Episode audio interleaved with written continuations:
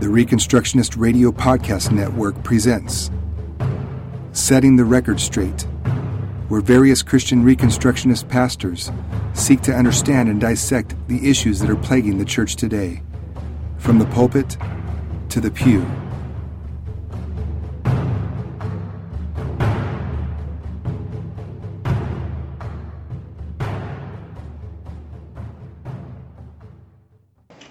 There's a reason why we, we're singing about the holiness of God today. Um, we sing about the holiness of God because of who He is, the one worthy of our praise. We, he is the one worthy. He's the only one holy and worthy of all. And so uh, this morning, I want to, if you'll get your notes out, we're, as I said, I want to talk about the sovereignty of God, or our response to God's sovereignty. And and really ask the question of, really we're asking the question of, what does God's sovereignty have to do with our lives? Um, if I don't know if you had a chance, I know last week was just kind of, kind of crazy. Um, we don't know why that took forever for a video to post. I posted it twice. And it finally kicked through after after it said not, but it, it wouldn't. I didn't do it live because we recorded at like nine o'clock. So we we're like, hey, we'll do it early, record it, and I'll send it out while we're doing chores or whatever. And uh, it just didn't go through like I wanted it to. But last week we talked about about the uh, the prophecy of Christ coming, the advent of Christ, His coming, and then Calvinism and how it fits in, and talks about how we how God determined all things at all times uh, for all of life. And one of the things that kind of kind of came up for me was talking about God's sovereignty. And so I want to read out of the book of Ecclesiastes this morning. Um, we're going to look at the book of Ecclesiastes and chapter three. And so we read this with me, and then we'll we'll kind of walk through this passage of Scripture and uh, bring it out regarding the, the the sovereignty of God. Ecclesiastes three says, "For there everything there is a season and a time for every matter under heaven, a time to be born and a time to die, a time to plant and a time to pluck up what is planted, a time to kill and a time to heal, Uh, a time to break down and a time to build, a time to weep and a time to laugh, a time to refrain from embracing, a time to embrace, a time to refrain from embracing, a time to seek and a time to lose, a time to keep and a time to cast away, a time to tear and a time to sow, a time to keep silence and a time to speak. There's a time to love and a time to hate, a time for war and a time for peace. What gain has the worker from his toil? I've seen the business of, that God has been given has given to the children of man to be busy with. He has made everything beautiful in its time.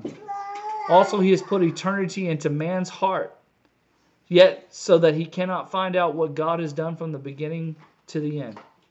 I perceive that there is nothing better for them than to be joyful and to do good as long as they live. Also, that everyone should eat and drink and take pleasure in all of his toil. This is God's gift to man. Now I perceive that whatever God does endures forever. Nothing can be added to it, nor anything taken from it. God has done it, so that people fear before Him. That which is already has been. That which is to be already has been. And God seeks what has been driven away." When we talk about uh, sovereignty, what is the word, the question is, the, what does the word sovereign mean? And on your notes, I put in there, I wanted you to see the definition and have it as you take it home. S- sovereign under Webster's Dictionary, the eighteen twenty-eight version, says supreme in power, possessing supreme dominion as a sovereign ruler of the universe. Supreme, superior to all others, uh, chiefly God is the sovereign good of all who love and obey Him. Thirdly, supremely efficacious, superior to all others, predominant, effectual, as sovereign, as a sovereign remedy. That means God is completely able to do whatever he sets it, set forth before him. So first is today, as I want to I want to look at, God is sovereign over our past, present, and future. God is sovereign over our past, our present, and our future.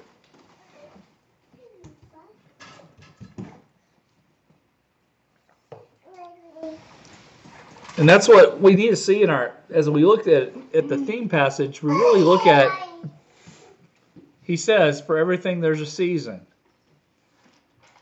Uh, every ma- matter. And then he talks about there's a time for all these things. So both our, pres- our, our past, our present, and our future is all determined by God. Uh, he goes on and he says, whatever God does endures forever, and that nothing can be added to it. So God is sovereign over our past, present, and our future.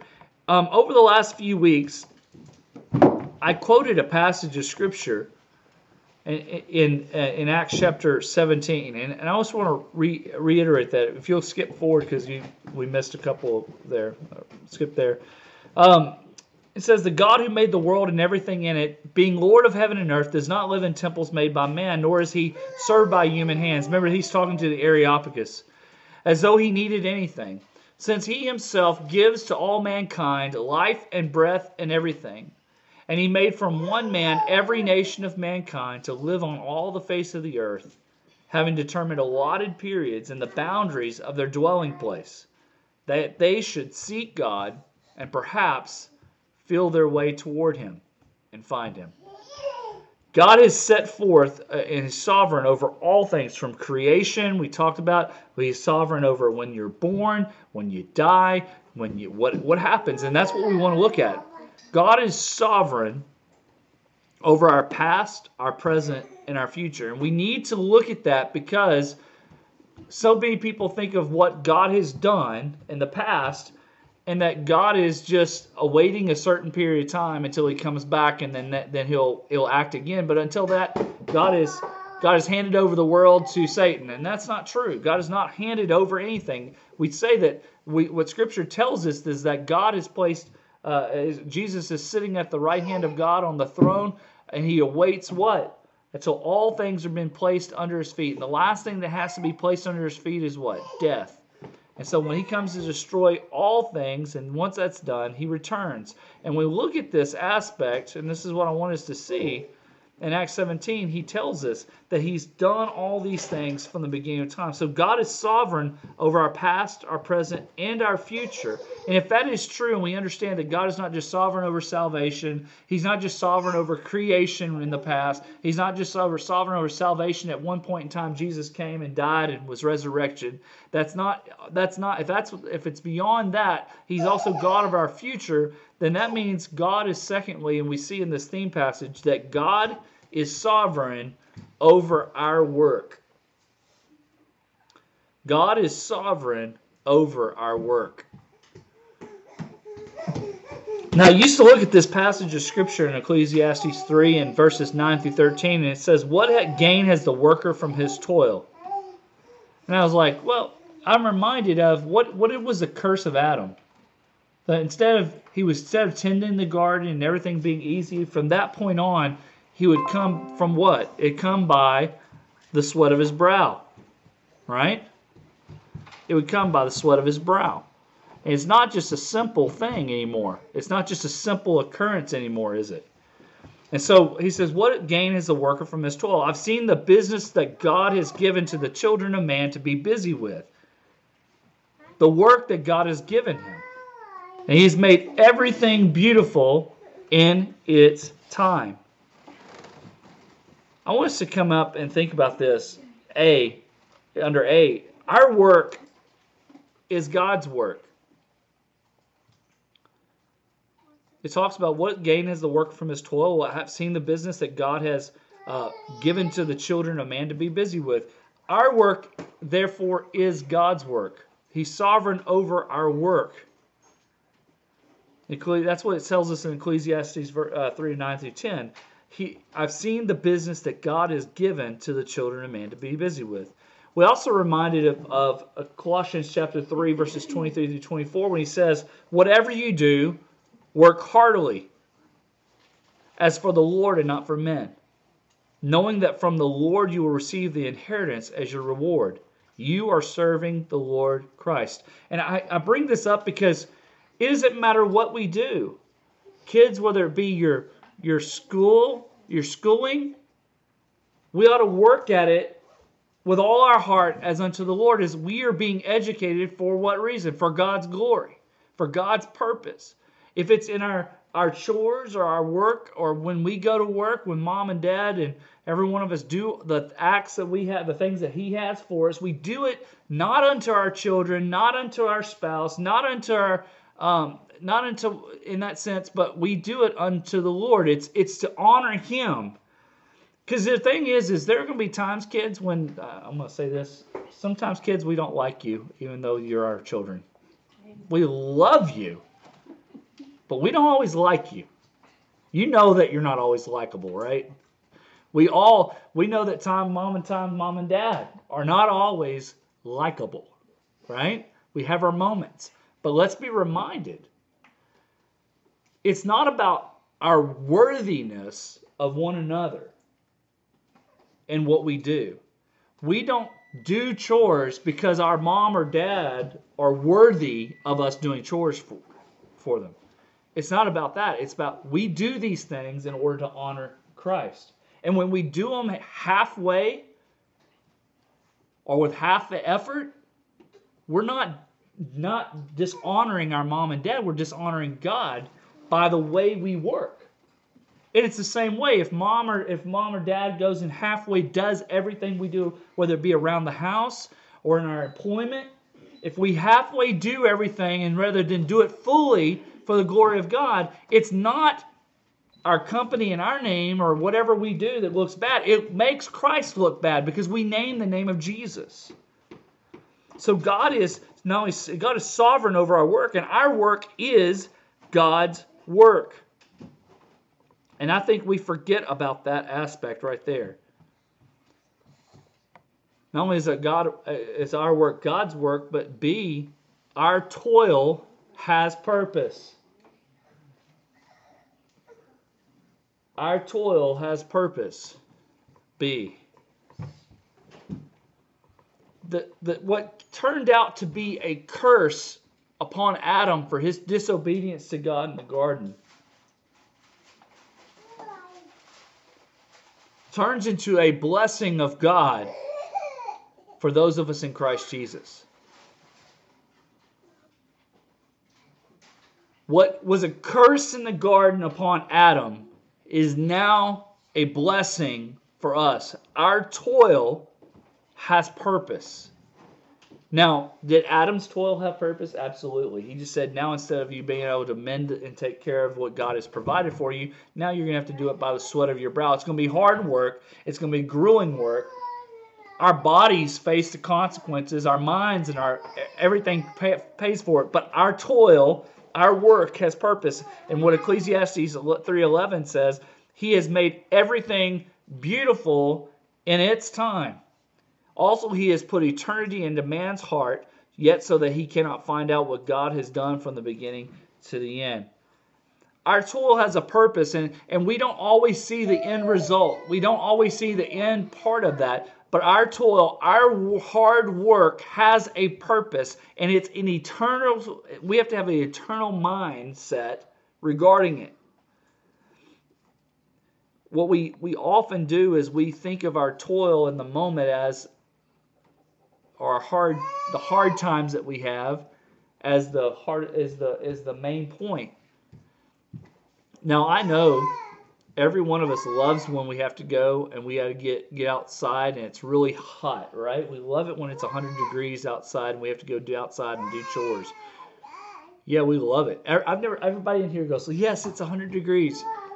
You know, also I found, and when we have to do all those things, it's hot and it's hard. We don't want to do it, right? We don't want to do certain things. But you know also I found is when it's pouring down rain and it's muddy outside and it's cold, everybody has the same attitude, don't they? And when we have to get up, well, you don't, obviously not everybody has to get up, but when I have to get up or, or, or, or Mister Henry has to get up and we get up early in the morning to leave to go to work, I know you get paid to get up early, huh? Making breakfast? Sometimes. If you remember. Uh, yeah, well, anyways, look, think of it this way. So we get up early, and the thing is, is the longer days and the more we work, and so our toil becomes hard. It, it becomes tiresome, yes. But if we look at the toil and the hardship of it as that is the meaning behind life, we give up. We don't. We are going to give half effort, aren't we? But when we look at our toil and our work has an eternal purpose, even beyond uh, what our bosses will say, um, even beyond, you know, sometimes I know doing math and, and doing and reading and all those things just aren't that fun right now. But guess what? It, it will help you in the future. Um, I have to do math all the time to make an estimate for my job. I have to use, um, I have to be able to write things in complete sentences so I don't look like a total goofball. I have to look like I know what I'm talking about and that I'm, you know, that I have some kind of education behind me, um, so I can communicate. But when I think about this and our about our work, and, and it's beyond just our physical actual work. When we talk about this, it's more than that. And look at Second Peter chapter three. He write, he said, "This is the second letter that I'm writing to you, beloved.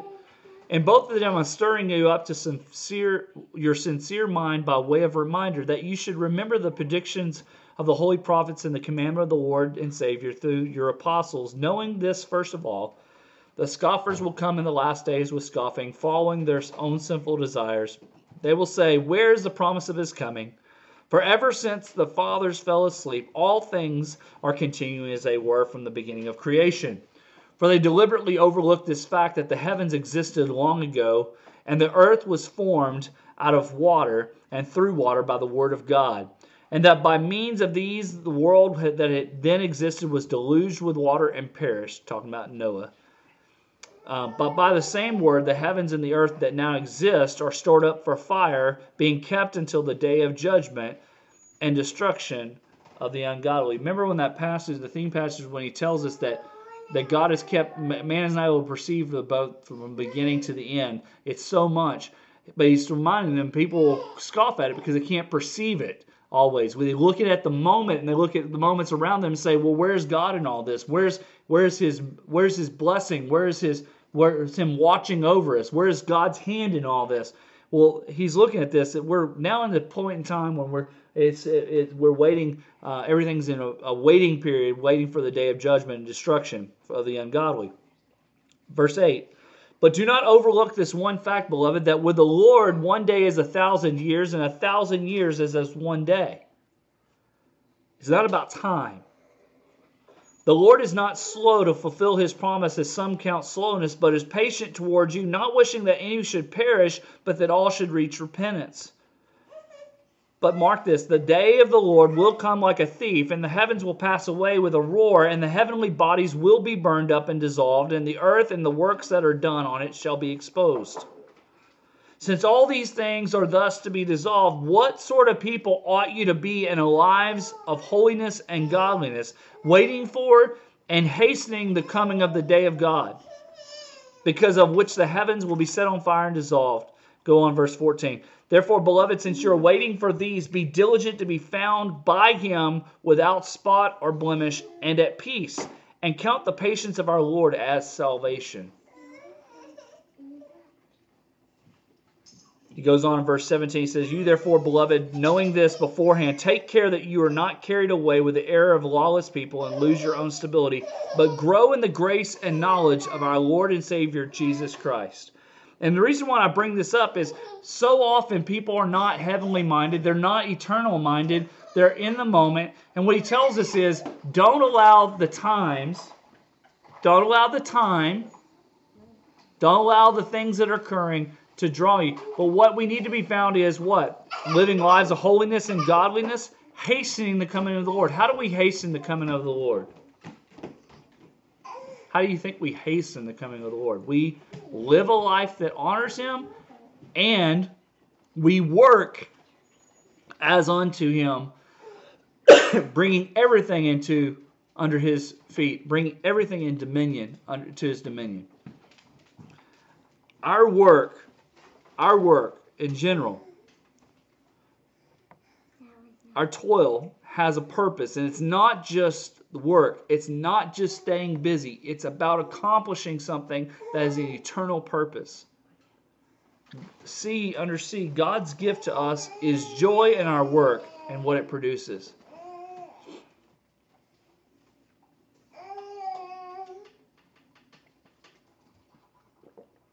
God's gift to us is joy in our work and what it produces. And our, I just want to, as y'all writing that down, just think about this. Ecclesiastes in, our, in verses twelve and thirteen, he says, I perceive there's, there's nothing better for them than to be joyful and to do good as long as they live. Also that everyone should eat and drink, take pleasure in all his toil. This is God's gift to man. And I think about often people think of toil, they think of hard work, and there's nothing joyous about it. But when we work as unto the Lord, we rejoice in him. And also there's something that comes from this. It's not always immediate. You know, you work hard for, I mean, I, I know for years working hard for something and the paycheck is small. And you don't rejoice always in the paycheck. But we rejoice in what God has done and his, his provision of all things. God's gift to us, maybe not in the moment, but over time, is that God allows us to rejoice in the benefits or the produce of our work. And I'm not just talking about agriculture here. We're talking about that God gives these things, and we're all at times, there's times of famine, but there are also times of feasting in our lives. And that's why God had three, of amongst the three tithes, if you think about this, you had the Levitical tithe, you have the poor tithe, which is really not a poor tithe, but also you had this thing called the rejoicing tithe. And you would take ten percent every year. And what would you do? It was a celebration unto the Lord of what God had benefit, God had produced through you and blessed you with, and you take ten percent of that and you basically throw a party. Celebrate. And so God's gift to us is joy in our work and what it produces. It's a joyful thing that we get to eat and drink and be merry. We get to uh, celebrate with others God's provision for our life through the work that we've done to honor him. In, in Matthew thirteen, and then we'll also talk about Luke twelve, but Matthew thirteen, there's that parable of sowing the seed. Now, I know this is talking about the sowing the seeds of the gospel, but I want us to understand when we sow seeds in such a place that falls on the good soil, what happens? It produces a harvest, right? Not a small harvest, but a great harvest. And the thing about sowing sowing seed is sometimes it takes... It, it, Sometimes the seed will fall on the rocky places. Sometimes it will fall along the path. Sometimes it will fall amongst the thorns. But sometimes it falls on good soil. And the thing is, is it's not about where the seed falls, because God is sovereign over where the seed falls. We have to be faithful in casting the seed.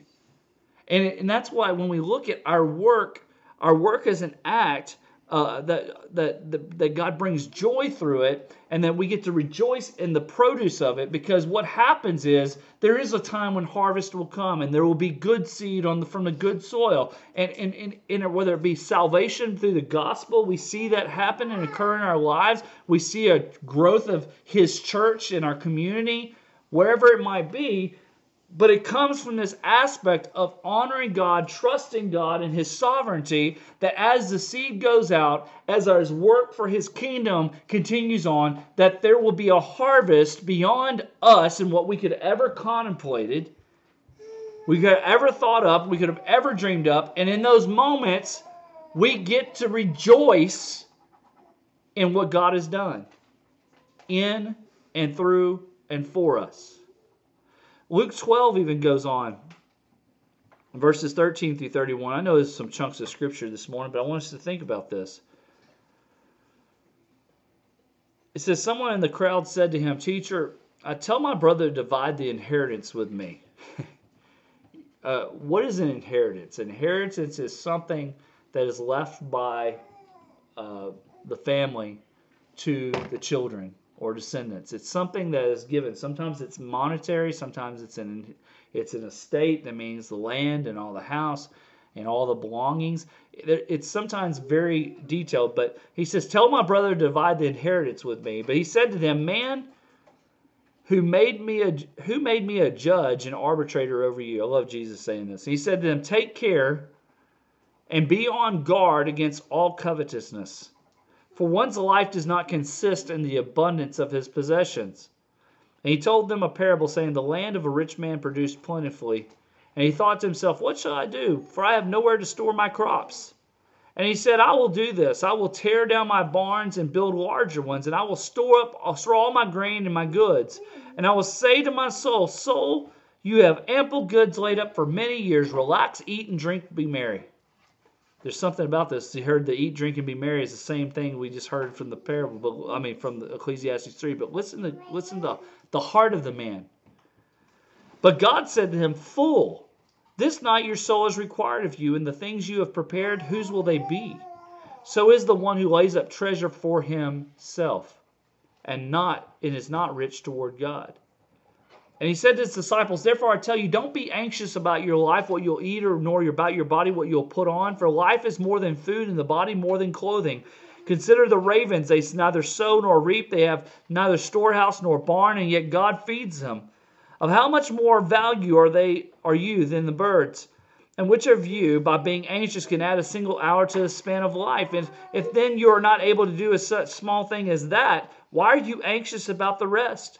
Consider the lilies, how they grow. They neither toil nor spin. Yet I tell you, even Solomon in all his glory was not arrayed as one of these. But if God so clothes the grass which is alive in the field today and tomorrow is thrown into the oven, much more, how much more will he clothe you, O you of little faith?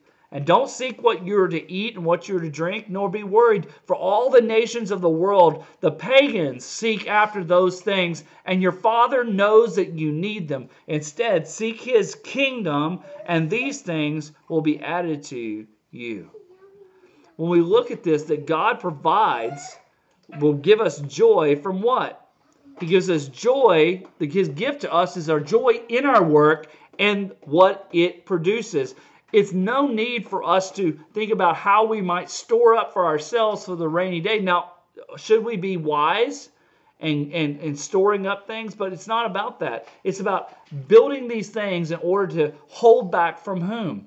From God, His work, and so forth. And we know that as long as we're faithful to giving in those areas, as long as we're faithful to give back to the Lord what He has given to us, and we are always looking for opportunities to do that and to honor Him, when we look at this, I, I want us to be reminded that there's joy in it.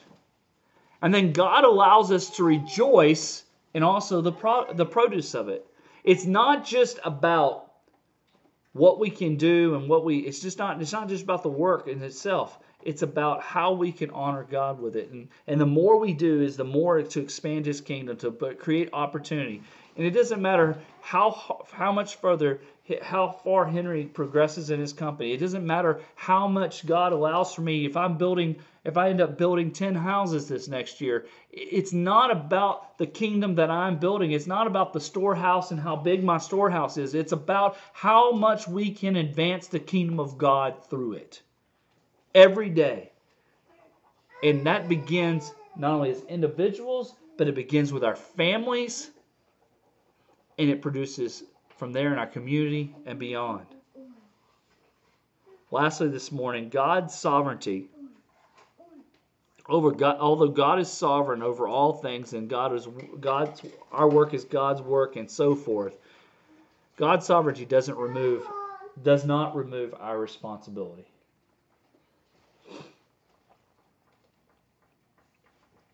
God's sovereignty never removes our responsibility.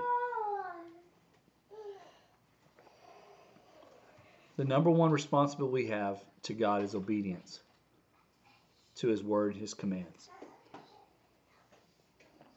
In fact, we, we show our love for Him and how we obey His commands. In our theme passage, verses fourteen through eighteen, verses fourteen through eighteen, it says, Therefore, beloved, since you are waiting for these, be diligent to be found by him. I'm sorry, that's the wrong passage. Look at verses fourteen through eighteen. I don't think I have it up there. Um, I made a mistake, but I have it right here. Verses fourteen. I perceive that whatever God does endures forever. Nothing can be added to it, nor anything taken from it. God has done it, so that the people fear before him. That which is already has been. That which is to be already has been. And God seeks what has been driven away. Our God does not remove our responsibility because he is sovereign. We have a responsibility to understand that whatever God does, it endures forever. And but our responsibility is what? To honor him, to obey him. When I look at this, and when I look in light of all this, Second Timothy two reminds us, uh, and I'm going to read this and then close this in this, but I want you to think. You then, my child, be strengthened by the grace that is in Christ Jesus, and what you have heard from me in the presence of many witnesses, and trust a faithful man who will be able to teach others also. Share in suffering as a good soldier of Christ Jesus. No soldier gets entangled in civilian pursuits, but since his aim is to please the one who enlisted him, an athlete is not crowned unless he competes according to the rules. It is hard-working farmer who ought to have the first share of the crops. Think over what I say, for the Lord will give you understanding. Remember, Jesus Christ, risen from the dead, the offspring of David, is preached, is preached in my gospel, for which I'm suffering, bound with chains as a criminal. But the word of God is not bound. Therefore, I endure everything for the sake of the elect, that they also may obtain salvation as in Christ Jesus with eternal glory. The saying is trustworthy. For if we have died with him, we also shall live with him. If we endure, we also will reign with him. If we deny him, he will also deny us. If we are faithless, he remains faithful, for he cannot deny himself. Remind them of these things and charge them before God, not to quarrel about words which does no good, but only ruins the hearers. Do your best to present yourself to God as one approved, a worker who has no need to be ashamed, rightly handling the word of truth. When we look at this passage, I want to read one more time, uh, Ecclesiastes three. Verses fourteen through eighteen, it says, I perceive that whatever God does endures forever. Whatever God does endures forever. Nothing can be added, nothing can be taken away, because God has done it. So that people fear him. What we can do in and of ourselves, and what we can, what we can do is what? We can't add to one thing that God has done. We can't take away anything, but we can be obedient to what he's entrusted us. And one of the things, one of the first things we do, we're entrusted, is how we obey him, how we honor him. And we honor him by rightly handling his word, by rightly living because of his word. And that's why I wanted to look at it as the sovereignty of God and, and work. We think about work as so, so often people say, well, this is my job and this is my religion. This is my secular life. Here's my spiritual life. And it's not that way. The secular and the spiritual, there's no separation. It, whatever we do, it's his and it's unto him and for him. And no matter what we do, since God has ordered everything from beginning of time to the end, since God has done these things, it doesn't remove our responsibility, but it enhances our obedience, our responsibility to obey him, to honor him, to glorify him in what we do. We're not specifically, we're not robots. God didn't create us to be robots. And just because he has a sovereign rule over all things, just because he has decided and he has moved in mind, that doesn't mean that we're robots. It means he created a people who he saved from their sin for a purpose of honoring him and making him known. And we have that ability uh, in our work. We have that ability in our chores, in our education, in our play, in our relationships, in this community with the lost and, and beyond, letting them know, in our work as we reach people. And so God uses these things. And I, I want us to simply just look at that this morning. How does, how does God's sovereignty affect our lives, it affects our life in every way, in every area. Thank you for listening to Setting the Record Straight. Join us on Facebook at the Reconstructionist Radio Discussion Group. And don't forget to visit Reconstructionist Radio dot com to listen to all of our podcasts and to download our free audiobooks.